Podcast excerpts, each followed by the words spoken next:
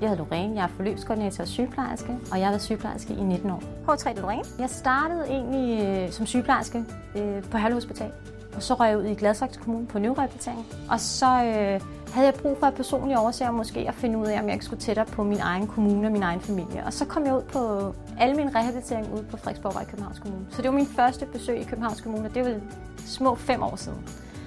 Og siden er jeg blevet udfordret på alt.